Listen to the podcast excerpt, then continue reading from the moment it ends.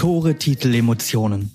In der Vereinsgeschichte von Hannover 96 gab es viele besondere Spiele. Von Europa in Sevilla bis zum Aufstieg in Sandhausen. Wir reden darüber. Mit einem früheren oder aktuellen Profi pro Folge und seinem liebsten 96-Spiel. Hier bei Telefon Kopenhagen. Heute mit Steven Cirundolo. Rechtsverteidiger, Kapitän, Club-Ikone. Nur zwei Profis haben mehr Pflichtspiele für Hannover 96 gemacht als Steven Cherundolo. Und kein US-Amerikaner mehr in der Bundesliga. 15 Jahre blieb er von 1999 bis 2014 und danach noch etwas als Trainer. Vor anderthalb Jahren ging es von Großburg-Wedel zurück in die USA. Und dort ist er auf einem guten Weg als Chefcoach beim Los Angeles FC eine traumhafte Saison zu krönen. Die Meisterschaft scheint möglich. Aber sag mal, Stevie, wann wirst du eigentlich Cheftrainer bei Hannover 96? Mhm, da bin ich der falsche Ansprechpartner. Ähm, ich gebe dir dann die gleiche Antwort, äh, wie ich immer gegeben habe äh, auf der Frage. äh, ich, ich bin unglaublich gerne in Hannover und habe immer gern für den Verein gearbeitet ähm, und würde mich freuen. Äh, muss aber für beiden passen und es muss auch beide wollen. Mhm. Das heißt, es ist aber nicht ausgeschlossen, dass du irgendwann nochmal wiederkommst? Also außer für Urlaub? Sicherlich nicht. Also so, so eine Engagement würde, würde ich nie ausschließen. Ähm, meine, wer, wer so lange schon für einen Verein gearbeitet hat, kann sich selbstverständlich das nochmal vorstellen. Ähm, wir besitzen noch ein Haus in Hannover und äh, sind immer wieder gerne da. Also es könnte auch schnell gehen. Also du wärst, wärst quasi sofort bereit. Du hattest 415 Einsätze, habe ich nachgeschlagen, gemacht für Hannover 96 als Spieler. Verfolgst du das in Amerika jetzt immer noch, äh, wenn 96 spielt? Ist ja gar nicht so einfach. Die Zeitverschiebung ist ja schon krass. Ich glaube, neun Stunden sind es insgesamt. Da ist der Anpfiff auch mal um vier Uhr morgens. Das macht ja nichts. Das, äh, ich bin Frühaufsteher und äh, schaue dann gerne und dann kann ich auch den ganzen Tag für andere Sachen widmen. Auch und, um vier, äh, oder was? Äh, ja, ähm, natürlich äh, verfolge ich das sehr, sehr eng. Ähm, letztes Jahr äh, noch extremer ähm, mit äh, Christoph Dabrowski, guter Freund als Trainer mhm. und davor mit... Äh, Habt ihr auch zusammengespielt, ne? Genau, mit Jan Zimmermann habe ich zusammen den äh, Fußballlehrer gemacht. Äh, von daher ähm, habe ich sehr, sehr viele Freunde noch in Hannover und verfolge das äh, sehr eng, aber auch äh, sehr gespannt und mit, äh, mit vollen Herzen. Es ist ja schon, schon eine andere Situation mittlerweile als äh, zu den Zeiten, wo du gespielt hast. Vor zehn Jahren ähm, habt ihr europäisch gespielt in der Europa League. Letzte Saison war 96 absolutes Mittelmaß in der zweiten Liga. Tut das dir weh beim Zusehen? Ich weiß nicht, ob es weh tut, ähm, weil es ist alles ziemlich erklärbar und logisch, wo man jetzt mhm. ist. Allerdings ähm, habe ich gerade ein SMS bekommen oder so ein, so ein, so ein WhatsApp-Foto äh, von äh, die Aufstellung von das erste Heimspiel gegen Sevilla. Und äh, das, da kommen dann die ja, ich glaube, das hoch. Ist, ab, hm. Und äh, es war gestern oder heute äh, müsste es gewesen genau, sein. Genau, also wir nehmen es am Aufnahmetag ist es gestern gewesen. Ja. Und ähm, da kommen die Erinnerungen hoch und da, da fängt man an zu überlegen, okay, das ist, okay, ist lange her, aber das war schon eine ganz andere Welt. Äh, Fußballwelt mhm. in Hannover zu der Zeitpunkt. Absolut, absolut, absolut. Das ist ähm, ja irre, sowas zu sehen. Da siehst du auch noch noch richtig jung aus auf dem Foto. Du bist auch als Kapitän dann da äh, da gewesen. Das das das lässt einen nicht mehr los. Ne? So diese diese Verbundenheit zu dem Verein, die man da sich aufbaut. Äh, nee, sicher nicht. Und das war auch jetzt nicht selbstverständlich, dass wir uns dafür qualifiziert haben. Äh, nach der Saison, glaube ich, mit 60 Punkte Vierter geworden. Äh, mhm. ähm, das war schon sensationell und dann bekommt man den, den äh, schlimmsten Los, den man haben kann in der FC Sevilla und dann hat man gedacht, okay, zwei Spieler, dann sind wir wieder raus. Äh, wir sollen das einfach mhm. genießen und dann äh, wurde es doch ein bisschen mehr. Mhm. Blicken wir noch mal ein paar Jahre äh, weiter zurück, ähm, als du nach Hannover gekommen bist, warst du 19 Jahre alt. Das heißt, du bist in Hannover erwachsen geworden, direkt von der University of Portland, wenn ich das richtig gesehen habe. Äh, jetzt muss man ja sagen, damals war, waren die USA noch nicht das, das Fußballland, das sie heute sind. Ähm, auch die Euphorie war damals nicht. Wie bist du eigentlich zu Fußball gekommen und wie, wie zur Hölle nach Hannover? Wer hat dich gescoutet? Wie, wie ist das denn zustande gekommen? Ja, zu Fußball ziemlich einfach. Ähm, es war jetzt nicht, nicht die beliebteste Sportart, aber es spielen auch fast allen Kinder Fußball in einem ganz kleinen mhm. Alter. Ähm, zwar jetzt ohne großartige Strukturen, aber das spielen trotzdem. Und ähm, so war es für mich auch. Und es hat Spaß gemacht. Habe aber auch unter anderem Sportarten gespielt, also Baseball, Basketball. Äh, Und warst bestimmt dann auch Kicker beim Football, ne? Ich glaube, das ist, wenn du Soccer spielst als, als Ami, musst du direkt in der Highschool auch als Kicker ran. Nee, Football durfte ich nicht spielen. Meine Eltern haben was dagegen gehabt. Und, äh, Zu hart? Ist nicht ganz äh, ungefährlich, äh, der Sportart. Mhm. Ähm, war mehr groß geworden, also war viel im Strand, gesurft, geschwommen, äh, Wasserball gespielt. Also ziemlich alles, was ich spielen konnte, habe ich gespielt. Und irgendwann, äh, weil der Tag nur 24 Stunden hat äh, und zur Schule müsste man auch noch gehen, äh, muss man sich entscheiden dann, was man nach der Schule macht. Und da habe ich mich für Fußball entschieden. Mhm. Und äh, trieb es immer weiter äh, bis zu die U-Nationalmannschaften, dann ein Stipendium an der Uni. Und da war ich in Deutschland im Sommer 98 mit der U18-Nationalmannschaft. Und wir haben so einen kleinen mhm. Turnier gemacht und ein paar Spiele gemacht. Und bei einer von diesen Spielen war Franz Gerber. Und Franz war der damalige Manager von Hannover 96 und äh, kannte den Co-Trainer von der Nationalmannschaft, ein Deutscher äh, namens Wolfgang Sünholz. Mhm. Und die haben zusammen gespielt in den USA, meine ich, in Austin, Texas, äh, in die mhm. ehemalige Liga. Und die beiden haben gequatscht. Äh, ich bin, äh, glaube ich, Franz aufgefallen und hat mich doch gebeten, zurückzukommen für ein Probetraining. Ich sagte, hey, ich muss noch mal ein halbes Jahr studieren. bin dann mal noch ein halbes Jahr zur Uni gegangen und dann bin ich im Winter 98 gekommen. Weiß noch, wie es gestern war. Äh, ausgestiegen aus dem Flieger, erstmal aus dem Fenster geschaut, kurz vor Landung, äh, überall Schnee. Ich sag, oh oh, wie soll ich dann hier ähm, Probetraining absolvieren? Das ist bestimmt gecancelt.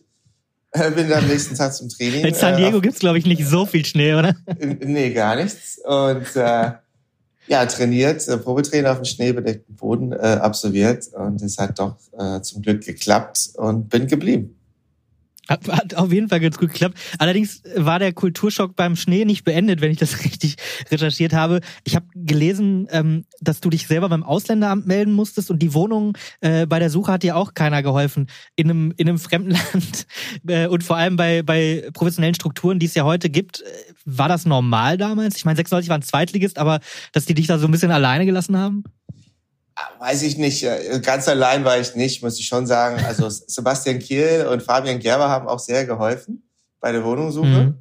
Und da habe ich eine, eine, Wohnung äh, direkt neben äh, Basti äh, gefunden. Und äh, Fabian mhm. hat dann ständig bei uns gepennt und gewohnt, äh, bei seinen Eltern. Also ganz alleine war ich nicht. Ähm, also er hat dich quasi integriert, alle, ah, eigenhändig. Genau, genau, haben die. Und ähm, es waren anderen Zeiten, wie du sagtest, äh, Strukturen waren nicht bei weitem, was die heute sind. Aber ich bin froh drüber. Ähm, weil dann müsste man raus, ähm, man müsste schnell die Sprache lernen und ähm, alleine klarkommen in fremden Stadt. Aber das war, ähm, das war gut so und ich bin froh drüber im Nachhinein. Mhm. Hast du dir das jemals so ausgemalt? Ich meine, deine Karriere ist ja schon besonders. 15 Jahre nur bei einem einzigen Verein, also nach der Uni bei einem Verein Hannover 96 von 99 bis 2014. Bist du so ein loyaler Typ? Macht man sich überhaupt Gedanken, was mache ich die nächsten 15 Jahre in dem Alter? Ich, nee, also so, so habe ich es nicht geträumt. Ähm, aber ich bin ein sehr loyaler Mensch. Ähm, hm. Und wenn ich, wenn ich glücklich bin äh, an einem Ort und wenn ich merke, ähm, es gibt Möglichkeiten, mich persönlich zu verbessern, es gibt die Möglichkeit, dass der Verein oder, oder Ort, sagen wir, ähm, Arbeitgeber sich verbessert, ähm, wenn beide in die richtige Richtung gehen, dann, dann fühle ich mich pudelwohl und dann schaue ich gar nicht äh, über den Zaun, äh, wie es bei den Nachbarn aussieht. Äh, das das, das brauche ich nicht, das ist auch nicht nötig. Ähm, und so fühle ich mich im Moment, ehrlich gesagt, hier in, in Los Angeles bei LAFC. Hm. Du hast, also das passt da irgendwie, passt irgendwie da rein. Du hast angeblich, habe ich gelesen, 2005 auch mal ein Angebot der Bolton Wanderers abgelehnt. Äh, die Vereine sollen sich wohl schon einig gewesen sein. Und dann haben sie dich gefragt, hast du gesagt, warum weg aus Hannover, gar keine Lust. Äh, stimmt das? Stimmt das so die Geschichte? Ja, es gab einige äh, Angebote ähm, und aus verschiedenen Gruppen, Gründen hat es nicht geklappt. Ähm, hm. Aber es war immer so, dass ich in Hannover gespielt habe Und das war mir persönlich sehr wichtig. Es war wichtig auch für die Nationalmannschaft, auch dort eine Karriere zu mhm. haben. Ähm, ich habe mich wohlgefühlt. Der Verein hat sich stetig äh, weiterentwickelt und äh, bis zur Europa League. Und äh, also alle, ja, es hat immer immer äh, immer gepasst und auch privat mhm, bei mir ähm, in Hannover. Und von daher. Ähm, ja, du hast deine Frau kennengelernt, ihr habt, ihr habt Kinder bekommen in Hannover, das ist ja schon. Äh, Hannover ist schon deine zweite Heimat, das kann man schon so sagen. Oder vielleicht so die anderthalbste. Nein, ist schon, das ist schon, ja. Äh, und äh, von daher hat es überhaupt keinen Sinn äh, zu wechseln. Also die finanziellen Unterschiede äh, bei anderen Vereinen waren jetzt nicht so riesig, dass man sagen müsste, ich muss gehen. Äh, und äh, zum Glück bin ich auch erzogen worden, dass, dass, dass das Geld nicht alles ist. Und äh, war sehr, sehr glücklich bei Hannover. Hm. Du hattest da auch viele, viele gute, viele erfolgreiche Trainer, ähm, zum Beispiel Ralf Rangnick, zum Beispiel Mirko Slomka, mit dem ihr in Europa wart. Wie, wie hast du das gehandhabt? Hast du dir damals schon irgendwie nach dem Training Übungen aufgeschrieben, die dir gut gefallen haben? Weil ich das immer wieder höre von Spielern, die, die dann später Trainer werden, dass sie das schon zur aktiven Zeit gewusst haben und, und auch irgendwie weiterverfolgt haben. Wie hast du das gemacht? Ich habe tatsächlich ein, ein Tag, äh, äh, Tagebuch geführt und äh, you know, was die Trainer gesagt haben, wie sie die, wie diese Gruppe äh, angesprochen haben. Ähm, mhm. Natürlich gute Sachen, auch schlechte Sachen. Das würde ich auf gar, gar keinen Fall machen. Äh, und dann äh, Übungen weniger, aber so ungefähr, ja, die, die Richtung der Übung, welche Schwerpunkte und wie es aussehen könnte. Also jetzt nicht die exakte Übung. Ich finde, dass ähm, die kann, kann man sowieso nicht äh, äh, nehmen und eins, eins mhm. zu eins äh, in eine andere Situation einsetzen. Äh, die muss man immer mhm. wieder äh, ändern oder anpassen zu der Mannschaft, die du über trainierst. Aber ähm, ja, ich habe ich hab schon vieles abgeguckt von den Trainern, die ich gehabt habe. Gab es einen Trainer, der dich besonders geprägt hat bei Hannover 96? Ja, mit Sicherheit. Also ich finde, Ralf äh, hat schon meine Augen geöffnet bezüglich die Taktik und die Art und Weise, wie wir gespielt haben in die zweite Liga, als er zu uns kam. Ähm, mhm. Ähm, ich glaube, äh, Ewald Lien war für mich auch ein wichtiger Trainer, rein emotional mhm. ähm, und wie man eine Gruppe führen kann. Und zwar vielleicht für andere Gründen, die Defensive. Ähm, und dann, ähm, klar, ich fand die Zeit mit Mirko auch sehr interessant, äh, weil wir sehr erfolgreich gespielt haben. Und dann, warum haben wir erfolgreich gespielt? ähm, und und äh, im Nachhinein dann für mich dann auch wichtige Erkenntnisse gefunden habe. Das ist in bezüglich Kaderplanung und da muss ich schon sagen, mhm. ähm, ähm, dass der, dass der Manager zu der Zeit äh, unglaublich gut gearbeitet hat und auf Dinge aufgepasst hat, die ich heute verstehe, aber die ich damals nicht verstanden habe. Mirko ist ja auch als, als richtig guter Moder äh, Moderator, sage ich schon, Motivator bekannt. Äh, guckt man sich sowas dann auch ab oder, oder ist man zu sowas als Trainer geboren oder halt auch nicht, dass man das kann? Oh, ich glaube, dass äh, wir sind alle unterschiedlich und äh, ich glaube, ein guter Trainer sollte authentisch bleiben. Und der eine mhm. ähm, hat etwas mehr im Bereich Motivation, der andere mehr im Bereich Taktik, äh, der andere im Bereich Trainingsarbeit oder ähm, Einzelgespräche. Und äh, da sind wir alle unterschiedlich. Ist auch gut so bin der Meinung, ähnlich wie ich das als Spieler gesehen habe, es gibt der perfekte Verein für jeder da draußen, sei es Trainer oder Spieler. Manche finden es gleich im ersten Versuch und manche brauchen äh, zwölf Versuche, den Verein zu finden. Aber es gibt der perfekte Verein für jeder äh, Persönlichkeit und Charakter da draußen. Hm. Was ist, was ist dein, äh, deine große Stärke dann? Ähm, ich glaube, dass ich äh, ein Gefühl, äh, ein sehr gutes Gefühl habe, für was die Mannschaft braucht. Ähm, und das täglich. Ähm, und das dann weitergedacht für, für jeden einzelnen Spieler. Ähm, spreche auch viel mit den Jungs, kommuniziere auch sehr gerne mit den Jungs, aber auch kleine Gruppen, auch in die große Gruppe. Und ähm, zumindest bilde ich mir ein, dass ich, dass ich ziemlich genau weiß, was die brauchen. Und äh, das bekommen sie auch. Du bist ähm, ja schon länger Trainer. Äh, bei 96 im Nachwuchs hast du mal angefangen, warst dann bei Stuttgart als Co-Trainer von Taifun Korkut, warst zuletzt beim DFB. Ähm, Im März 2021 bist du dann zurück in die USA gegangen, erst bei den Las Vegas Lights, das ist so ein zweitklassiges Farmteam von, vom LAFC. Und seit Januar 2020 dann hast du die Vollprofis übernommen, bist auch da sogar der erste, zweite Trainer äh, der, der Geschichte dieses Clubs in der MLS. War das für dich sofort klar, dass du, ähm, dass du zurück in die USA gehen willst, als das Angebot kam? Ähm, davor schon war es im Gespräch äh, von uns als, als Familie, dass wir hm. für ein paar Jahre in den USA leben wollten. Ähm, auch aufgrund von des Alters unserer, unserer Kinder. Ähm, Wie alt sind zu der die? Zeitpunkt, zu der Zeitpunkt waren sie sechs und acht, jetzt sind sie sieben und neun. Mhm. Und das hat Sinn gemacht. Und äh, wenn man das mit dem Job kuppeln kann, äh, umso besser.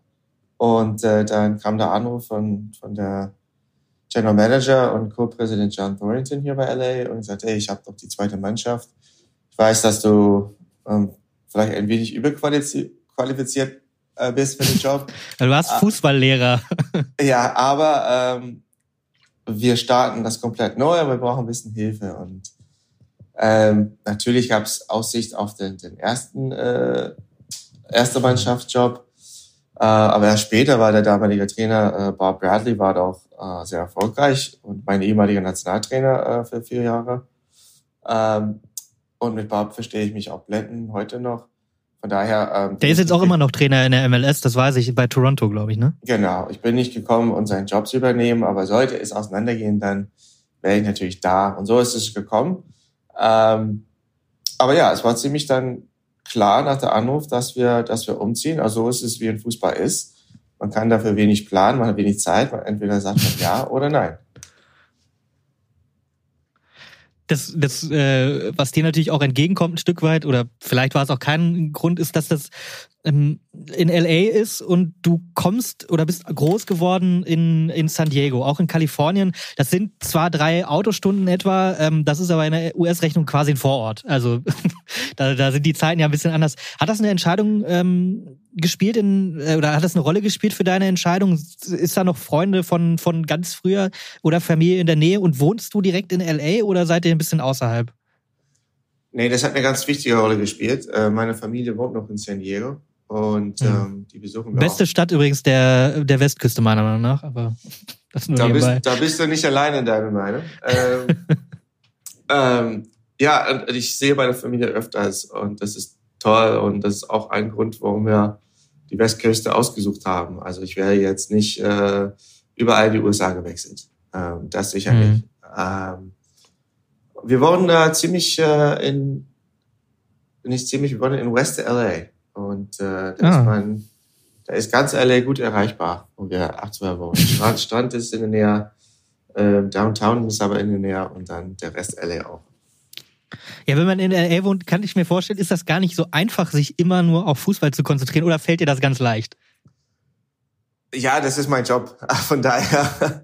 ähm, aber, Na gut. aber du hast recht. Äh, es gibt unglaublich viel zu tun. Ähm, es, ist, es ist eine tolle Stadt. Es ist äh, ähm, äh, man hat alles, was man will und das mhm. eigentlich auch sofort. Ähm, alle Möglichkeiten sind da. Man muss aufpassen, dass man nicht versucht, auf einmal alles zu entdecken und alles zu äh, erleben. Da wirkt man also du hast keinen Jahrespass für die Universal Studios. Noch nicht, aber das ist äh, im Gespräch ähm, das ist tatsächlich so, dass wir wenig Zeit haben für alles, was es hier gibt. Also du kannst unmöglich mhm. alles entdecken und alles genießen gleichzeitig. Und oft ist es so, dass man in seinem kleinen äh, Stadtteil bleibt, ähnlich wie in Hannover. Mhm. Die, die in der List wohnen, die bleiben ziemlich in der List und äh, äh, in der Südstadt in der Südstadt. Und äh, LA ist, ist ähnlich, aber nur ein bisschen größer. Bisschen größer. Ja. ein ganz kleines bisschen größer. Und es ist natürlich nicht nur eine Millionenstadt, sondern auch eine unglaubliche Sportstadt. Ähm, LAFC ist klar, da bist du ja. Dann gibt's ähm, LA Galaxy, euren Fußballrivalen, die sind auch noch Rekordmeister in der Major League Soccer. Aber es gibt natürlich auch noch ganz, ganz viele andere Top-Sportteams wie die Rams, amtierender Super Bowl-Champion im Football, die Lakers, die Clippers aus der NBA, Dodgers, Angels, Kings. Geht Soccer da unter oder wie groß ist das mittlerweile in den USA und vor allem in LA? Man merkt schon, äh, wie bekämpft diese äh, Sportszene in LA ist. Ähm, es ist, es ist immer, ein, immer noch ein Geschäft und da muss man Eintrittskarten äh, verkaufen und die Stadien vollkriegen. Und das ist äh, nicht einfach in LA. Ähm, es gibt ein einziges Mittel dafür und das ist äh, erfolgreich zu spielen. Und äh, das versuchen wir gerade und äh, im Moment klappt's. Ähm, ja, ich, ich habe gesehen, immer ausverkauft, 22.000 und ein bisschen mehr Zuschauer sind im Stadion, ne? Genau, und da sollte man auch äh, mögliche, möglichst äh, attraktiv auch spielen dabei. Und von daher, ähm, Druck ist hoch, aber ähm, das macht uns nichts aus. Wir können das, äh, wir wollen das auch. Und wenn du hier in LA arbeitest, dann sollte, dann sollte man das auch äh, akzeptieren. Ähm, aber ja, Druck ist da, äh, einfach ist es nicht, aber ähm, so schwierig wie es ist, es gibt auch, wenn man erfolgreich ist, äh, unglaubliche Möglichkeiten, die in kein andere Stadt möglich sind. Und äh, wir sind hier bei LAFC, wir sehen das Positive und was es was sein könnte und äh, reden jetzt nicht und lassen uns nicht beeinflussen von von das Negative oder äh, was passiert, wenn man nicht erfolgreich spielt. Ist das eigentlich äh, bei, beim, beim Fußball, beim Soccer auch so wie bei anderen großen Sportveranstaltungen, dass das so richtigen Eventcharakter hat mit Tailgating vom Stadion, wo die Leute ihre Grills aufbauen und so weiter? Ähm, aufgrund der Stadionbau haben sie das ziemlich gut äh, konzipiert und umgesetzt, dass das Ganze im Stadion äh, stattfindet. Also ähm, die Restaurants und Grills und alles ist alles das heißt, der, der Wurstumsatz ist höher für, für den LAFC. Ja, ja, es ist, äh, es ist ein ziemlich attraktives Stadion, auch ein Erlebnisstadion, äh, und da kann man alles drin äh, äh, machen. Äh, sicher kannst du im, auf dem Parkplatz Tailgating, aber Stadion ist deutlich äh, attraktiver und macht mehr, deutlich mehr Spaß und ähm, nicht günstig, äh, sag mal, sage ich auch, äh, äh, für, für den Kunde oder für den Fan, aber ähm, es ist. Ich glaube, in LA ist gar nichts günstig, oder? So ist es ja. Man passt sich auch nur die anderen Sachen an. Ähm, ich habe von keinem gehört, ähm, der in unserem Stadion war, ähm, der hat es bereut. So ganz im Gegenteil. Die sagen alle, das war ein unglaubliches Erlebnis und äh, die freuen sich aufs nächste Mal. Wie ist das so in den, wenn ich, ich bin ein Football-Fan, ähm, guck mir auch die NFL an. Bei den Miami Dolphins gibt's, glaube ich, äh, gibt's gibt's einen Pool in im Stadion, also für die Fans oder für Fans. Ähm, andere sind riesengroße Domes und überdacht und so. Wie ist das Stadion bei euch? Ist das ist das richtig so eine Party-Location oder ist es wirklich ein Fußballstadion, wie man das aus Europa kennt oder aus Deutschland vielleicht? Beides. Äh, beides. Also ähm, man kann einfach nicht ein reines Fußballstadion bauen in LA und erwarten, dass äh, die Leute äh, kommen nur um Fußball zu schauen. Also es gibt äh, tolle VIP-Räume, es gibt äh, einen Poolbereich tatsächlich oben an einem Sunset-Deck, äh, es gibt äh, ein ganz toller Fanblock auch, ähm, Essen und Trinken, was das Herz begehrt. Überall im Stadion natürlich, wir sind da in Amerika. Ähm, es gibt äh, natürlich ein, ein vorgebautes äh, äh, Ecke für, für den Umbau, für Konzerte. Also da finden auch Konzerte regelmäßig im Stadion statt. Ähm, also es ist ein äh, Event äh, Arena sozusagen. Äh, es gibt ein Dach, äh, die ist nicht zu, ähm, braucht man ja nicht in LA. Ähm, aber sollte es regnen, ähm, was nicht oft passiert, die fünfmal im Jahr, dann werden die Zuschauer äh, geschont und die werden äh, trocken. Die bleiben trocken. aus, ausgezeichnet. Du machst so viel Werbung hier gerade. Ich, ich lade mich gleich selber ein und pack die Badehose ein. Äh, allerdings auch sportlich muss man sagen, ist die ist die Major League Soccer auf dem äh, ein rasantes eine rasante Entwicklung zu zu spüren. Wie weit ist die Liga schon deiner Meinung nach, wenn man das mal so mit Europa oder mit Deutschland vergleicht? Was wäre da so der die die Klasse, wo das gerade abgeht? Ja, das kann man nicht vergleichen. Das ist das ist doch das ist, das ist eine andere Art Fußball zu spielen. Äh, wir haben sehr großen Einfluss aus Südamerika, wo das Spiel dann ähm, manchmal über 80 Meter ausgetragen wird und sehr weit auseinander. Und da gibt es ganz viele, meine ich jetzt nicht im negativen Sinn, es gibt ganz viele Eins gegen eins Duelle und ähm, was bedeutet, dass man auch tolle Verteidiger eins gegen eins hat. Man hat auch interessante Offensivspieler, die auch in diesen Bereichen ähm, talentiert sind, was man bemängelt in Deutschland, dass wir sie nicht mehr hat oder in Europa. Ähm, es ist einfach eine andere Art Fußball zu spielen. Ähm, wir bei LFC versuchen das ein bisschen mehr nach den europäischen Art zu richten, dass es kompakter und schneller äh, geht und dass man die Momente im Umschaltspiel ausnutzt. Ähm, aber das ist ein echter Challenge in die Liga, weil andere Mannschaften spielen anders. Und äh, es ist aber für, fürs, fürs Auge, glaube ich, ganz attraktiv anzuschauen, weil wir alles haben. Ähm, aber jetzt kann ich jetzt nicht sagen, dass es wie Zweitliga und Erstliga. Das, was man sehen kann, ist, dass wir ähm, jedes Jahr äh, Spieler nach Europa transferieren und äh, dass wir hier ganz talentierte Jungs haben und die es schaffen können. Und ja, aus meiner Mannschaft äh, kann ich fünf Stück nennen, die ohne Probleme in der Bundesliga spielen können. Ähm, also hat Martin Kittig schon angerufen oder, oder Markus Mann ist gerade der Manager und äh, kauft fünf Spieler von LAFC für nächste, nächste Saison 96? Ähm, ich habe noch keinen Anruf bekommen. Ähm, Würdest du denn rangehen? Ich, natürlich würde ich rangehen. Ähm, weiß aber nicht, ob das Budget von 96 momentan ausreicht. sind wir wieder bei alles aus LA ist teuer. Ähm, der, der Weg von, von den USA nach Deutschland ist bei vielen Spielern, also Weston McKenney fällt mir ein, der, der mal bei Schalke gespielt hat. Ähm, Christian Pulisic ist, glaube ich, auch aus den USA direkt äh, zu, zum BVB gewechselt. Die andere Richtung ist aber auch relativ häufig zu, bei, bei europäischen Stars, zumindest wenn sie älter werden. Slatan äh, Ibrahimovic hat ganz lange bei eurem Stadtrivalen LA Galaxy gespielt und äh, du hast jetzt gerade Gareth Bale von Real Madrid und den Europameister Cellini dazu bekommen. Wie, wie ist das mit den beiden? Wie, was bringen, was bringen solche Stars, was bringen die beiden bei euch mit rein, dass es vorher nicht der Club hatte? Ja, bei den beiden ähm, es ist klar, dass, dass die großen Namen haben, ähm, ist da eine Sache, aber die beiden sind auch Weltklasse-Spieler. Und äh, das erhoffen wir uns. Und Gareth Bale hat, glaube ich, fünfmal die Champions League gewonnen mit Real Madrid.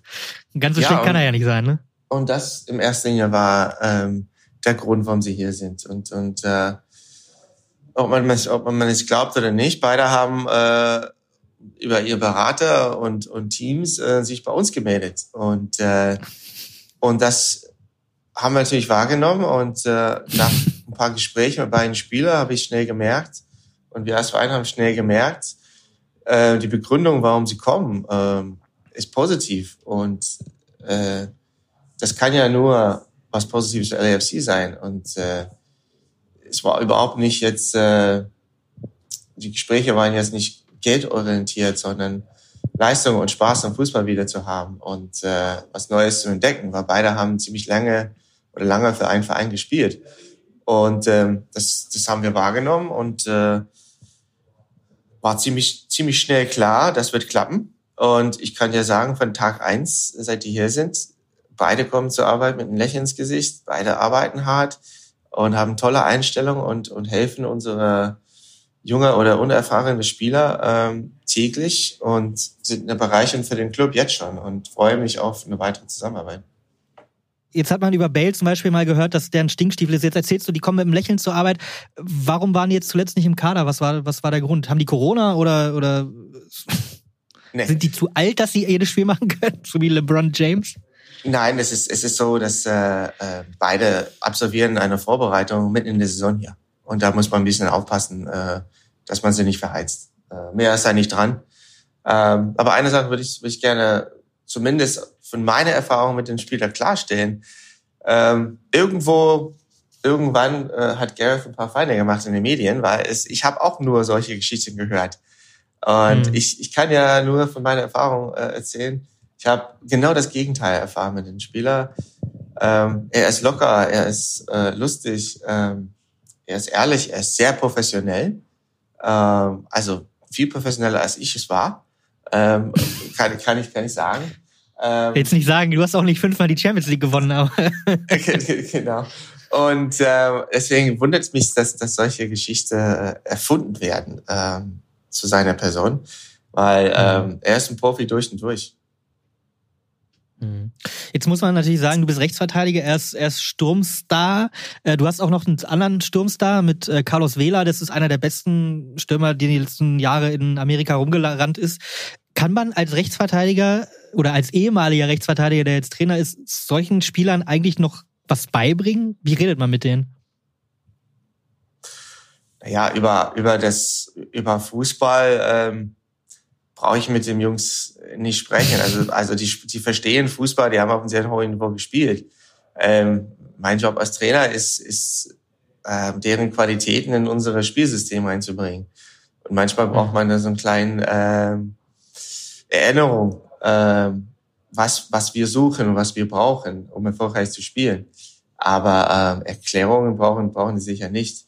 Ähm, ich glaube, dass, dass man für solche Jungs als Trainer ähm, äh, einfach ein guter Zuhörer sein kann und mhm. ähm, die richtige Fragen stellen soll und weniger ähm, den Jungs was versuchen zu beizubringen. Mhm. Also klappt auf jeden Fall ganz gut. Vergangene Saison hat LAFC, als sie noch einen anderen Trainer hatten, ähm, die Playoffs verpasst und waren das 19 beste Team der Liga. Jetzt äh, am Tag der Aufnahme stehst du auf Platz eins der Western Conference, ähm, bist auf dem besten Weg, den besten Punkteschnitt der gesamten Hauptrunde zu haben. Was ist der Grund für diesen Lauf? Wirklich nur den Spielern in den Spieler reinzuhören oder, oder wie erklärst du dir das selber? Nein, also ohne äh, eine, eine großartige Karte und qualitative Spieler ähm, wird man nicht Erster. Also wir haben eine Top-Mannschaft mhm. auf dem Platz. Ähm, wir haben aber auch eine sehr starke Gruppe vom Charakter her, was wir ähm, gefördert haben und ähm, gepflegt haben die ganze Saison lang. Das ist uns sehr, sehr wichtig. Und wir vertreten auch die Meinung äh, und, und Einstellung, ähm, dass wir uns immer verbessern wollen. dass wir nicht einfach aus uns ausruhen äh, und das momentane Tabellenplatz äh, akzeptieren und sagen, ja, wir sind froh drüber. Ne? Und wir wollen ja so gut wie spielen wie, wie möglich. Und so definiere ich persönlich auch Erfolg, ist äh, die Potenzial in der Mannschaft auszuschöpfen und äh, mhm. das Maximale zu erreichen mit dieser Truppe. Und ähm, diese Truppe hat viel Potenzial und äh, wir sind wir sind auf dem Weg, aber wir sind äh, mhm. nicht äh, endgültig angekommen. Mhm. Du bist aber angekommen in LA, das hast du ja gerade oder vorhin erzählt, äh, wie, wie wohl du dich fühlst. Jetzt muss man sagen, ist, äh, ist natürlich Fußball wie, oder was heißt Fußball, ist äh, jede Profimannschaft eben auch Geschäft. Der, der Besitzer von, ähm, vom LAFC ist auch Mitbesitzer vom NBA-Meister Golden State Warriors. Guckt man dann auch da mal vorbei? Bist du irgendwie Kumpel mit Steph Curry oder in LA mit, mit LeBron James? Oder ist es wirklich so, was du vorhin auch gesagt hast, dass man dafür gar keine Zeit hat? Ah, nee, tatsächlich, ähm, ähm, Peter Gruber ist, ist ein äh, ganz toller äh, Chef oder Besitzer, Eigentümer, ähm, der erzählt auch für den anderen Engagements in Clubs. Ähm, mhm. Nicht, weil er gerne erzählt, sondern weil er denkt, wir könnten davon profitieren. Und es kann uns helfen. Und mhm. ich war tatsächlich bei ein Spiel äh, letzte Saison, ähm, bin jetzt nicht und muss jetzt nicht die Kumpels von den Stars sein, sondern ich war da, um zu, zu sehen, wie es ist und auch natürlich auch mit bei, bei den bei den Warriors bei den Warriors und, und bei den Dodgers mhm. auch und zu sehen, wie sie arbeiten und ähm, was können wir davon nehmen und äh, ähm, es ist eine, eine unfassbar coole Möglichkeit zu haben, ähm, die nicht jeder hat und äh, mhm. da tue ich mein Bestes, äh, da was mitzunehmen. Hm. Bist du eigentlich auch ein Star in den USA selber? Ich meine, du warst als Spieler dreimal bei einer Weltmeisterschaft. Das ist, das hat ein 96-Spieler auf jeden Fall nicht mehr geschafft und äh, auch nicht so viele Amerikaner. Erkennen dich Leute auf der Straße? Nee, nicht so richtig. Und äh, bin auch, bin auch froh drüber. also in Hannover konntest du, äh, haben nicht mehr Leute erkannt. In Hannover wird man erkannt schon, ja. Ähm, und hier, wenn man LAFC-Fan ist, ja auch, aber wenig aufgrund von meiner, äh, sag ich mal, Fußballkunst mit der Nationalmannschaft. Gut, Du, in Hannover warst du auf jeden Fall ein Star, das kann man sagen, Club-Ikone, Fanliebling. Aber was dir wahrscheinlich auch wichtiger ist, du warst auch in der Kabine unheimlich beliebt und geschätzt als, als Fußballer, aber auch als Mensch. Und äh, deshalb soll ich dir ein paar Grüße ausrichten. Ich, ich spiele das mal ab und ich hoffe, du kannst es hören. Hi Jonas, hi Stevie. Stevie, schöne Grüße nach Amerika erstmal. Äh, ich hoffe, es geht dir soweit gut wir hatten ja damals echt eine, eine geile Zeit, auch eine sehr erfolgreiche Zeit. Und was uns eigentlich immer so zusammengehalten hat, war, war der Teamgeist äh, im, im Team und drumherum. Und da fällt mir natürlich immer unsere Geschichten ein, wenn wir dann mittags immer nach dem Training äh, zum Essen gegangen sind und äh, saßen da ja meistens immer mit zehn, zwölf, manchmal sogar die ganze Mannschaft äh, dann zusammen. Und dann ging es ja am Ende, ging es natürlich dann immer ums Bezahlen. Und da haben wir ja unsere schöne Kreditkartennummer immer äh, rausge, rausgekramt und der, der als letztes gezogen wurde, der musste dann für alles äh, die Zeche quasi zahlen. Äh, das war schon wirklich legendär. Wir haben es danach äh, nicht mehr so richtig hingekriegt. Vielleicht ist das ja auch ein Grund, warum es nicht mehr so gut äh, funktioniert hat. Ähm, aber jetzt auch meine Frage, ist aber, machst du das in Amerika eigentlich auch? Ist es da, da üblich? Kriegst du das rein in die Mannschaft? weil das war ja schon ein Ding, was, was auch echt hängen geblieben ist, dass wir so einen geilen Team, Teamgeist da hatten. Und das Spiel steht natürlich dann über allem. Ansonsten, Stevie, wünsche ich dir alles Gute, bleib gesund und eine erfolgreiche Zeit in Amerika. Ciao, ihr beiden. Christian Schulz lässt grüßen. Äh, bleibt seine Frage. Habt, äh, hast du das Kreditkartenroulette bei, beim LAFC schon eingeführt? Ähm, ja, also äh, am schmutzigen Gesicht, als ich gehört habe oder zugehört habe, äh, waren tatsächlich tolle Zeiten äh, und war auch der Grund für unser Erfolg. Also der Hauptgrund, finde ich, äh, zu der Zeitpunkt, muss man schon sagen. Ähm, der Teamgeist? Den Teamgeist, ja. Und ähm, ja, ich habe tatsächlich Anfang der Saison ähm, letztes Jahr schon mit Las Vegas Lights und dieses Jahr mit LAFC äh, eine fünftägige Trainingslager eingebaut. Wir müssen nicht wegfahren aufgrund des Wetter hier, ist natürlich immer gut. Aber wir sind trotzdem weggefahren äh, für Teamgeist und haben ein paar, paar Highlights eingebaut abends uh, für die Jungs und habe den Ball sozusagen ins Rollen bekommen, begonnen oder bekommen und fördere das ständig während der Saison für den Jungs, dass sie solche Sachen auch machen sollen. Und wir essen ja sowieso jeden Tag zweimal zusammen, Frühstück und Mittag. Mhm und da, wenn wir unterwegs sind auch. Und äh, ähm, ja, hier herrscht ein Top-Teamgeist. Und solange ich ein Teil einer Gruppe bin, werde ich das immer einfordern, ähm, weil ich selber davon viel gelernt habe und profitiert habe und bin der Meinung, das ist sehr, sehr wichtig. Hm. Also der, der, Teamgeist war der Erfolg bei 96, der Teamgeist ist auch der Erfolg jetzt beim LAFC. Du hast außerdem mal gesagt, Besonders wichtig ist, dass Spieler lernfähig und diszipliniert sind. Ist das sogar manchmal ein bisschen wichtiger als das allergrößte Talent für einen, für einen Fußballer? Ja, ähm, und das ist auch eine Sache, äh, so wie wenn man, wenn man Kinder hat, dann weiß man das, dass man äh, ständig äh, Erinnerungen brauchen muss. Gestern ähm, habe ich die Jungs am Frühstückstisch äh, nochmal dran erinnert, dass sie ihre Teller äh, wegbringen sollen. ähm, das gehört auch zu den zu den äh, Aufgaben einen Cheftrainer bei LAFC. Deine Kinder Und oder deine Spieler? Meine Spieler. Äh, meine Kinder okay. können das uns inzwischen sehr, sehr gut machen. Sie sind sehr diszipliniert. Ähm, sehr gut. Aber, aber das ist weniger, weniger mein äh, von mir, sondern wir haben das von meiner Frau. Ähm, ja, das ist, das gehört dazu. Ähm, Ordnung auf, außerhalb des Platzes äh, wird man dann auf dem Platz sehen. Und äh, es ist für mich ein schmalen Grad. Man möchte jetzt nicht so sehr die Spieler eingrenzen, weil äh, ich finde, die sollen auch ihre eigenen Entscheidungen treffen und kreativ auftreten und spielen. Und das sind die überraschenden Momente im Spiel, die ich haben möchte. Ähm, und das muss man auch zulassen. Aber ähm, zumindest ohne Ball gibt es Regeln. Ähm, die man einhalten muss. Und äh, dafür ist Ordnung und Disziplin wichtig. Da gibt's ja auch bei 96 ein, ein gutes Beispiel, mit dem du gerne zusammengespielt hast, mit Altin Lala. Das sagt er auch über sich selber, dass er disziplinierter war als talentiert. Ihr hattet während der Zeit bei Hannover eine ganz besondere, eine enge Freundschaft. Hält die bis heute an, bis in die USA? Ja, ich habe vorgestern mit Altin telefoniert.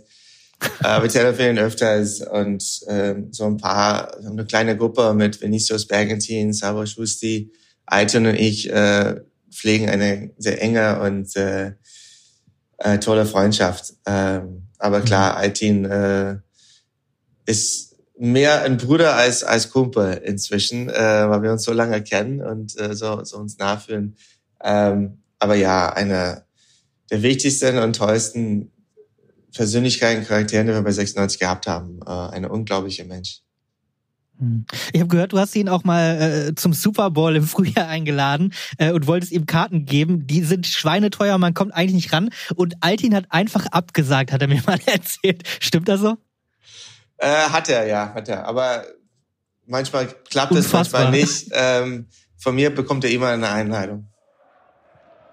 Hannover am 18. August 2011. Und 96 spielt europäisch. Vor 43.500 Fans geht's in der ausverkauften AWD Arena an diesem Donnerstagabend um den endgültigen Einzug in die Europa League. Quali-Hinspiel gegen den großen FC Sevilla. Steven Cirundolo führt seine Mannschaft gegen den Favoriten aus Spanien als Kapitän aufs Feld. Wackeln da die Knie doch mal mehr als bei einem normalen äh, Ligaspiel, Stevie? Das war ja schon ein besonderer Start auf eurem unglaublichen Europa-Abenteuer. Äh, war, war auf jeden Fall was Besonderes. Ähm es war sensationell. Also ich würde nicht sagen, dass ich nervös war, sondern äh, bessere Worte wären, äh, die Situation zu beschreiben, wäre einfach stolz, ähm, vielleicht ein wenig äh, aufgeregt, aber Nervosität äh, gar nicht zu spüren. Ähm, weil ich bin aufs Feld aufgelaufen als Kapitän und dann siehst du diese Choreo im Stadion, die war einmalig. Mhm. Ähm, hab tatsächlich so ein Foto von zu Hause und für mich war es einfach ein schönes Gefühl, weil man hat das Gefühl gehabt, dass Hannover war eins. Mhm. Also auch wer sich nicht für Fußball interessiert hat, stand hinter uns ähm, für die für diesen Heimspiel und das war spürbar die Tage zuvor. Das war definitiv spürbar im Stadion und äh, selbstverständlich äh, danach. Und äh, ja, das werde ich mein Leben nie vergessen. Es war so eine riesige Choreo äh, in der Nordkurve, ähm, schwarz, weiß, grün, wenig überraschend, mit so einem fetten Banner in der Mitte, wo Europa stand. Ähm, das kann auch Druck machen, soll natürlich nach beflügeln. Bist du grundsätzlich jemand, der, der keine Nervosität oder keine große Nervosität spürt vor solchen Spielen oder vor überhaupt vor Spielen? Äh, als Spieler weniger, als Trainer äh, etwas mehr weil man jetzt nicht aktiv, wahrscheinlich, die Begründung ist wahrscheinlich, weil ich da nicht mehr aktiv äh, eingreifen mhm. kann, so richtig. Ähm, und deswegen äh, weniger nervös oder mehr nervös jetzt. Aber hält sich auch in Grenzen und äh, zeigen äh, will ich das sowieso nie. ähm, aber verzweifelt aber man da schon manchmal, nee, nee, also, wenn die Spieler nicht machen, was man sagt? Äh,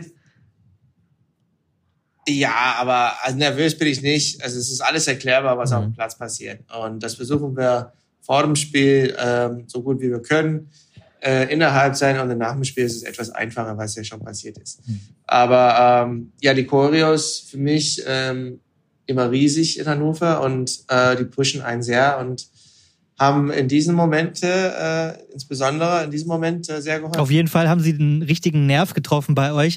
Das Spiel ging dann äh, direkt ganz gut los, kann man sagen. Sechste Minute und die erste richtige Chance ist gleich das erste Tor. 1-0 für 96. Ihr seid gedankenschneller in der eigenen Hälfte. Manuel Schmiedebach gewinnt den Ball so 25 Meter vom eigenen Tor und Sergio Pinto nimmt ihn den Ball eigentlich weg. So, die gehen beide so ein bisschen lange, lange Flanke und Sevillas Emil Spalc kommt nur mit der Fußspitze an den hohen Ball.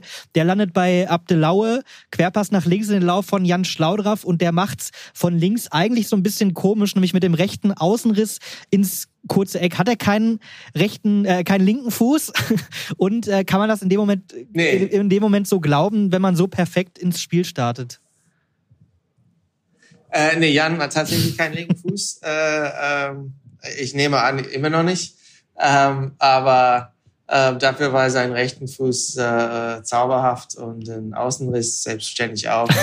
äh, ja, kleine Stellungsfehler von Torwart, ja. aber auch aufgrund von vielleicht von Jan äh, und sein Laufstil und seine Technik, was nicht bekannt von Torwart ja. war. Ähm, er hat wahrscheinlich wie alle anderen gewartet, dass er ins lange Eck schießt, aber äh, nee, Jan hat äh, doch die Qualität, das anders zu machen und äh, das hat ihn auch ausgezeichnet als Spieler.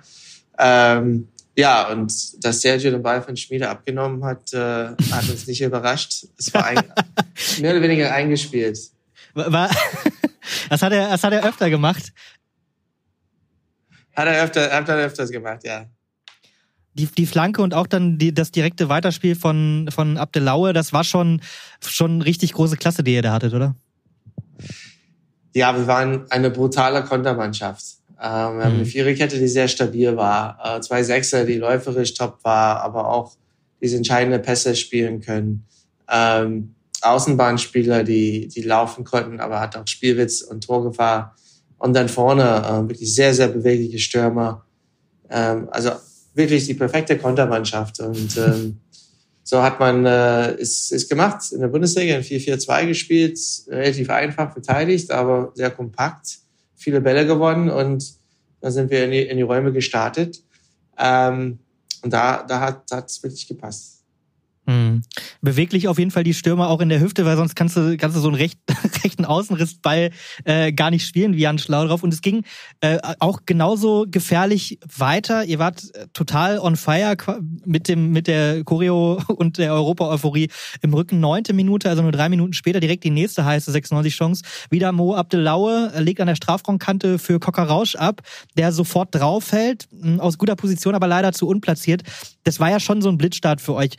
War das ein Vorteil, dass ihr schon ähm, Saisonspiele gemacht hattet in der Bundesliga, während in Spanien äh, die Saison noch gar nicht begonnen hatte? Es war ein Kaltstart für Sevilla. War das ein Vorteil für euch?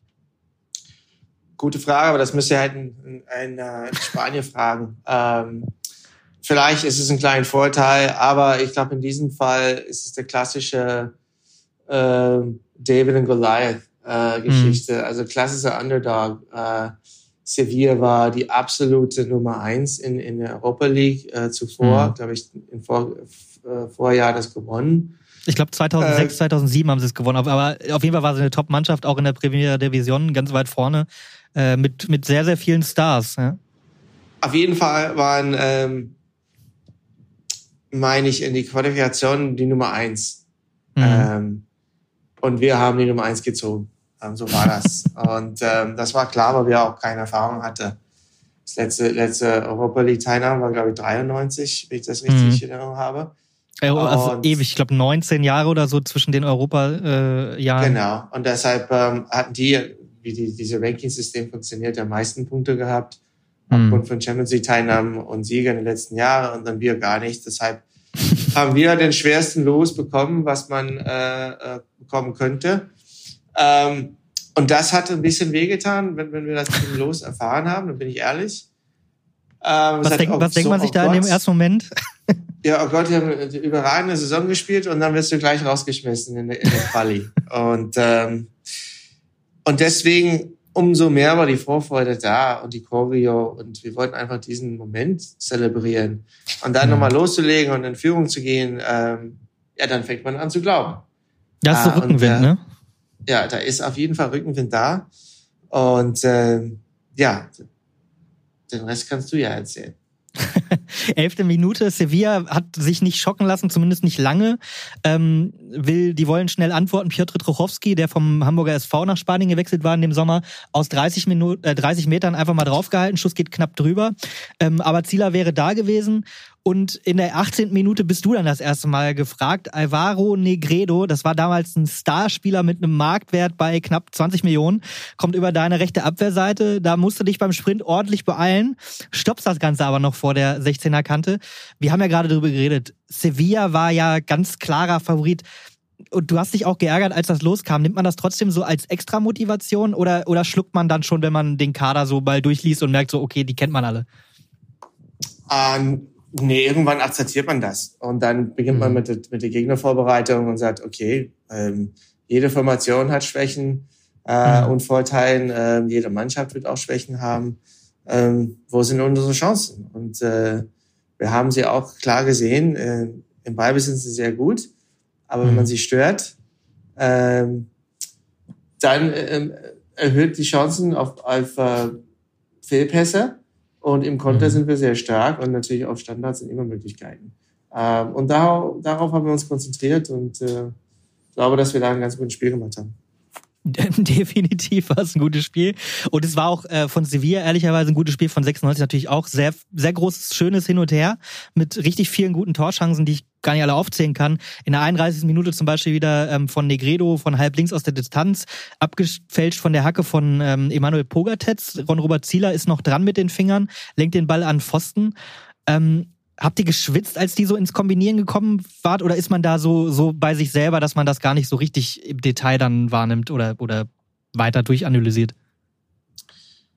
Nee, also, also das ist der große Stärke. Ähm, so kombinieren ist, ist nicht weiter tragisch, äh, mhm. solange man kompakt steht und man lässt sie auch nicht äh, in die gefährlichen Räume kommen. Und das mhm. wäre hinter die Kette oder äh, drum um 16er. Und äh, ist uns, glaube ich, ganz gut gelungen, ähm, die weiter weg vom Tor zu halten. Definitiv, ja.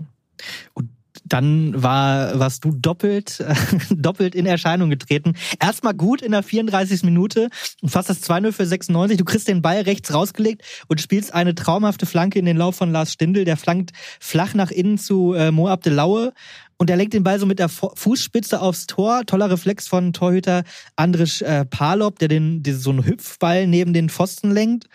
Und statt des 2-0 fällt dann drei Minuten später das 1-1 und da muss man, glaube ich, ehrlich sagen, da warst du nicht ganz unschuldig. Ähm, du leitest das nämlich ein. Vorm eigenen 16er willst du den Ball nach, nach vorne spielen, Spielaufbau. Und stattdessen schießt du stumpf Piotr Trochowski an. Der Ball prallt unglücklich von seinem Kopf zum Mitspieler Negredo und Frederik Konate. Noch so ein Star dribbeln sich durch. Konate schiebt am Ende ins leere Tor ein.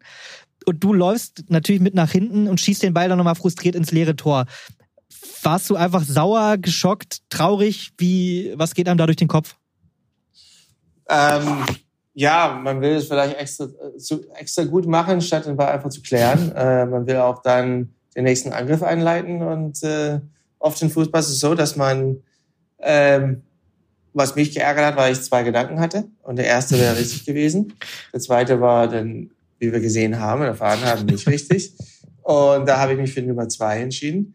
Ähm, und darüber habe ich mich geärgert. Ähm, aber es passiert. Ähm, und das ist halt eine Lehre ähm, für mich, aber auch für die Mannschaft, äh, auf so einem Niveau zu spielen. Jeder Fehler wird bestraft. Mhm. Und das hat man ja nicht immer so gehabt. Ähm, und von daher ähm, nehme ich mir das Positive raus aus jeder Situation. Und das habe ich ja mitgenommen.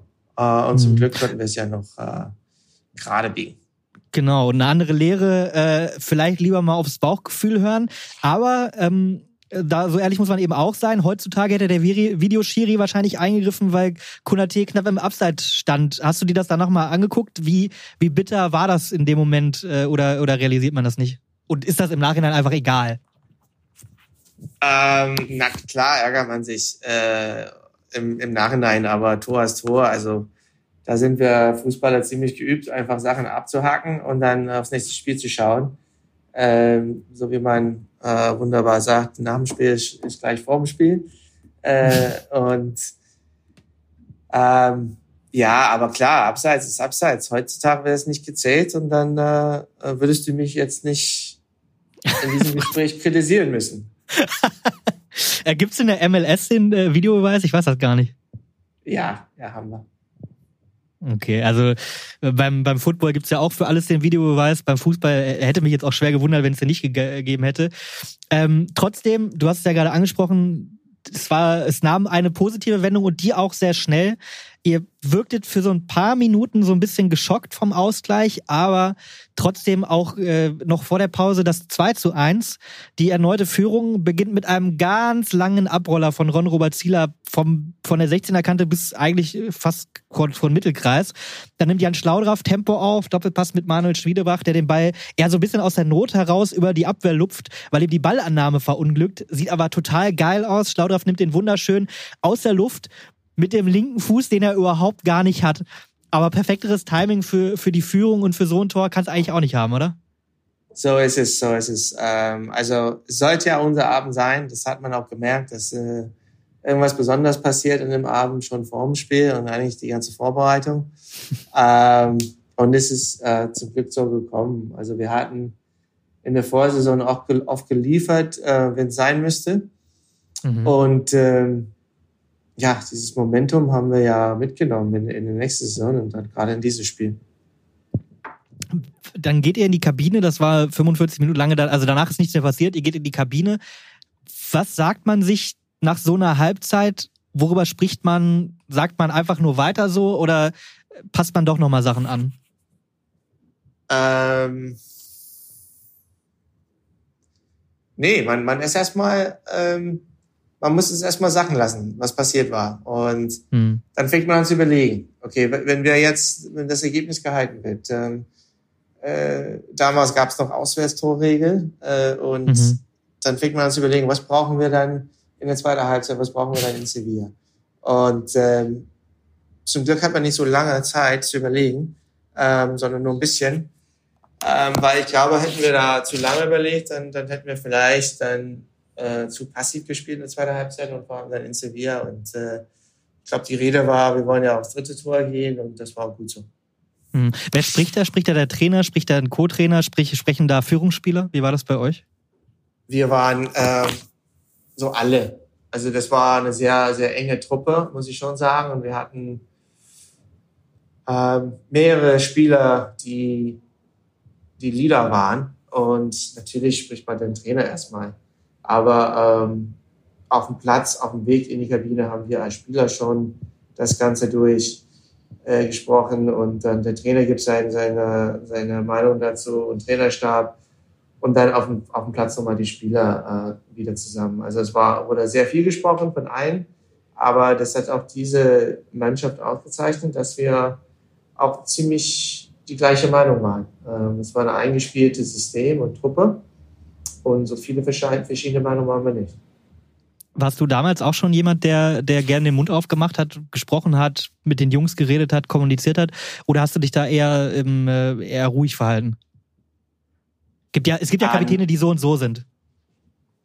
Nee, da, da ruhig war ich da nicht. Äh, da habe ich, hab ich schon Bescheid gegeben, äh, was ich gut fand, was ich nicht gut, gut fand und äh, worauf wir aufpassen müssen. Ähm, nee, also nicht nur schon, durch Leistung quasi.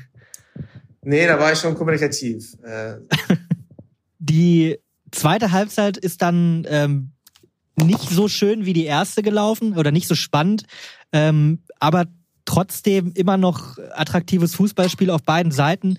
Da hat man eben nicht gemerkt, wer da der, der haushohe Favorit ist, dass das Sevilla war. Ähm, mit der ersten besseren Chance dann trotzdem für die Spanier. Konate nach einer Flanke per Kopf in der 55. Minute am ersten Pfosten und den Ball löffelt Zieler, Zieler so raus. Das Ergebnis zu verwalten ist in so einem Spiel keine Option. Du hast gesagt, ihr seid eher auf das dritte Tor gegangen. Ja, auf jeden Fall, weil das wäre ein Riesenvorteil für uns im, im, im Rückspiel. Und natürlich, Sevilla weiß es ja auch, die waren mit Europa-Pokalmodus viel vertrauter als wir. Das war nicht und, 19 ähm, Jahre ohne Europa. Ja, und ähm, ich glaube, die sind die Sachen sehr vorsichtig angegangen, ähm, ähm, weil sie wissen und es auch tausendmal bewiesen haben, vielleicht tausend nicht, aber hundertmal bewiesen haben, dass die zu Hause alles richten können. Äh, und die Qualität hatten sie und die haben daran geglaubt. Ähm, aber wir wüssten vielleicht mit zwei Tore äh, Vorsprung dann, ähm, dass das doch möglich ist. Aber mhm. wir wollten auf jeden Fall noch ein Tor schießen. Wie, wie wichtig ist das dann auch jetzt grundsätzlich, vielleicht nicht nur in dem Spiel, wenn man so einen Torwart hat wie Ron Robert Zieler, der zu der Zeit sensationell gehalten ist, der ist ja später dann auch Weltmeister geworden, war Nationalspieler. Ähm, wie wichtig ist das, wenn man das im Hinterkopf hat? Ich habe da immer einen, der, der solche Bälle einfach mit seinen Reflexen gut halten kann. Ja, für uns ist das die einzige Weg gewesen, ähm, dass wir auf jeder Position solide waren. Und ähm, auch in dem Moment, ähm, wir haben vorhin darüber gesprochen, Jörg Schmatke hat äh, eine, eine, eine Top-Karte zusammengestellt, alle mhm. in so, in so eine Situation, in so einem Alter, ähm, die sich noch beweisen wollen, aber sind auch nicht mega jung, dass sie noch unerfahren sind. Ähm, es war eine sehr homogene Karte und ähm, das, das, das war spürbar und das war auch die einzige Weg, erfolgreich, so erfolgreich zu spielen in dieser Saison und in der Europa League, ähm, wenn wir auf jede Position echt gut waren. Ne? Keine, glaube ich, Top-Spieler, aber ähm, sehr, sehr, sehr gut waren. sehr, sehr gut und vielleicht tatsächlich bei dem Spiel auch ein Topspieler Jan Schlaudraff in der 60, 60, 66. Minute wieder mit der nächsten Chance. Ähm, das ist, macht er ganz schlitzohrig. Er sieht, dass Palop etwas zu weit vorm Tor steht und, äh, und versucht es einfach mal aus ein bisschen außer Distanz.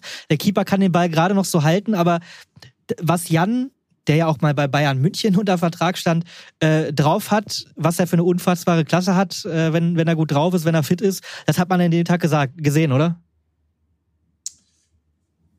Ja, ähm, hervorragender Fußballer. Ähm, wenn die anderen Sachen, äh, sein Fitness und äh, Mentalität äh, da waren, ähm, dann natürlich konnte er ja einen sehr, sehr guten Fußball spielen. Ähm, aber was auch guter Fußballer ausmacht, ist, was drumherum ist. Und ähm, mhm. es, es wurde für Jan viel gelaufen, viel gearbeitet, ähm, was nicht zu seinen Stärken gehört hat. Ähm, und das braucht auch jeder gute Fußballer. Ist eine gute Mannschaft. Definitiv. Und die hat er mit uns gehabt. Die hat er auch bei Bayern gehabt, aber da konnte er sich dann vielleicht mit diesem, äh, mit diesem Malus, dass er nicht der Laufstärkste war, vielleicht nicht nachhaltig durchsetzen, äh, weil die Qualität hatte er ja, aber wie gesagt, sonst hätte er ja bei Bayern auch länger gespielt. Das war ja nur eine kurze, kurze Zeit. Aber gut für euch, oder? Dass er, dass er dann doch irgendwo irgendwo seine, seine äh, nicht so guten Felder hatte. Naja, bei Bayern ist es so, ähm, du musst ja beides können. Also, äh, also es gibt keinen Spieler auf dem Niveau, der, der nur eine Seite vom Ball spielt. Und ähm, mhm. ich glaube, es ist eher der Grund, warum äh, es für ihn nicht geklappt hat, weil ich glaube, technisch gesehen war er gut genug. Aber ähm, nur mitkicken und nicht den Rest zu erledigen, das ist keine Option bei den Bayern. Mhm es war dann ein bisschen mehr Zeit zwischen den, äh, zwischen den Chancen. Ich habe mir noch die 79. Minute rausgeschrieben. Da war es wieder Sergio Pinto, der am Anfang vor den Ball geklaut hatte, hat es diesmal selber versucht, außer Distanz mit einem Gewaltschuss. Auch nur knapp am Tor vorbei. Danach hat Sevilla noch gedrückt auf das 2-2, aber so richtig gefährlich war es dafür nicht, nicht mehr für euch. Es ist dabei geblieben. 2 zu 1 Sieg für 96 beim Abpfiff? Realisiert man das gerade, was man da Großes geschafft hat? Ja, man hat, man hat den ersten Schritt gemacht, äh, auf jeden Fall. Äh, wir waren erleichtert, wir waren glücklich. Ähm, ähm, auch ein wenig sauer, dass man die zweite nur gewonnen hat. Aber ähm, wenn man das erste Tor, das Gegentor nicht kassiert, dann vielleicht schießt man auch kein zweites, äh, mhm. möglicherweise. Äh, es ist äh, alle Gefühle sind da. Aber ich denke, wenn du Sevilla zu Hause 2-1 schlägst, als, als äh, Bundesligisten, der 19 Jahre nicht in Europapokal stand, kann man glücklich sein, waren wir ja auch, wussten aber auch, dass wir eine noch bessere Leistung brauchen, gerade defensiv, äh, wenn wir dort bestehen wollen. Das ist ja das Kuriose. Ähm, es war das Hinspiel, ihr musstet nochmal nach Sevilla. Ich stelle mir das so, so, ein, so ein unglaubliches Emotionsgemisch vor. Auf der einen Seite total glücklich über diesen Erfolg, auf der anderen Seite so richtig äh, äh, gelöst könnt ihr euch noch nicht freuen, weil ihr wisst, okay, da ist noch ein, Hinspiel, ein Rückspiel dabei und da kann dann ja auch alles passieren. Habt ihr das trotzdem ausgelassen gefeiert, diesen, diesen Heimsieg? Ja, auf jeden Fall. Aber dazwischen war, glaube ich, auch Bundesliga. Äh, von daher richtig gefeiert nicht, aber äh, wir waren auch stolz. Ne? Das, da hat man was geschafft und was man nicht erwartet hat und vielleicht auch nicht viele erwartet haben. Mhm. Ähm, auch in Deutschland. Und äh, das war echt cool. Also die ganze Geschichte, die Reiserei und äh, neue Spielorte zu sehen und dann Mittwoch, Samstag. Ähm, das war für uns Neuland. Ähm, aber was wir komplett genossen haben. Und wir haben das als, als Chance gesehen und nicht als Last. Und das war für uns entscheidend. Also Doppelbelastung, aber keine Last. Aber nochmal, seid ihr, seid ihr irgendwie in den Club gegangen an dem Abend oder, oder direkt nach Hause und ins Bett und früh schlafen gegangen? Boah, das ist ja so lange her kann ich mich gar nicht mehr erinnern. ähm, ich, bin, ich, bin, sicher, dass wir alle brav ins Bett gegangen sind, Jonas. Das kann ich dir absolut äh, nicht glauben. Lass das mal so stehen. ähm, trotzdem, wir haben ja auch gerade über deine äh, Leistung schon gesprochen. Ähm, ein Tor fast vorbereitet, sagen wir mal. Ein Tor auf der anderen Seite leider auch vorbereitet für Sevilla.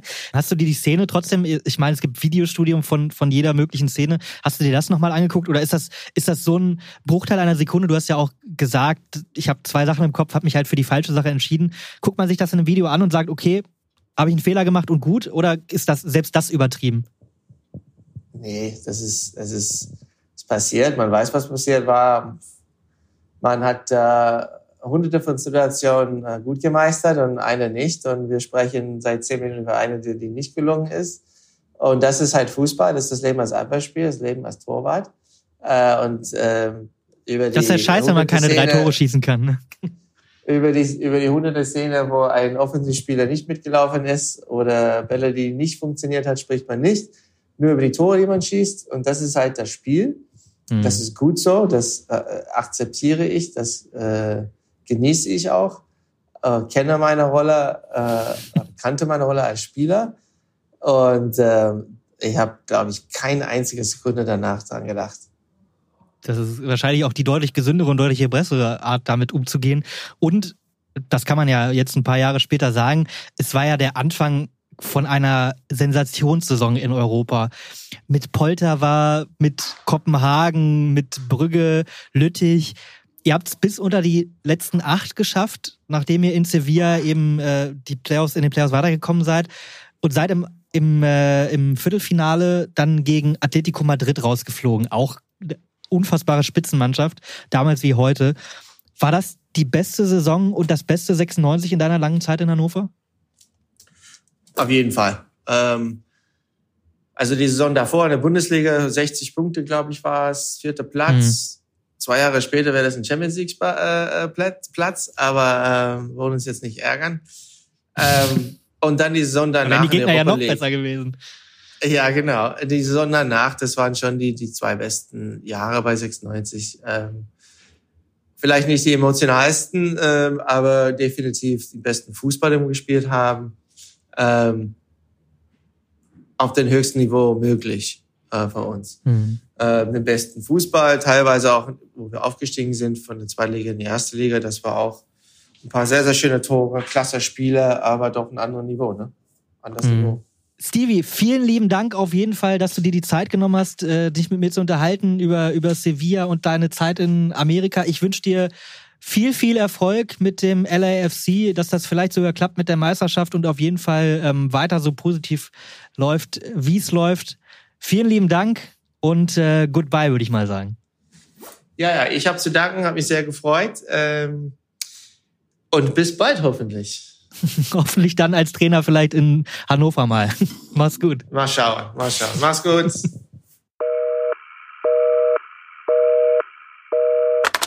Telefon Kopenhagen ist ein Podcast der neuen Presse aus Hannover. Idee und Konzeption von mir, Jonas Schemkus. Produktion und Schnitt, Thomas Hamert. Für Anregungen und Ideen schreibt uns eine Mail an kopenhagen.neuepresse.de. Und wenn ihr uns helfen wollt, Lasst uns eine gute Bewertung da auf Spotify, Apple Podcast oder wo immer ihr uns gerade hört. Ah, Mist, ich habe noch was vergessen. Ist die Meisterschaft das Ziel in dieser Saison oder in der nächsten? In LA ist es immer das Ziel. Ähm, ganz unabhängig von meiner persönlichen Meinung. ähm, das Ziel ist immer zu gewinnen in LA. Das ist äh, der Preis, äh, wenn du hier ein, ein Sportsteam äh, begründest dann, dann ist man dann auch verpflichtet zu gewinnen irgendwann.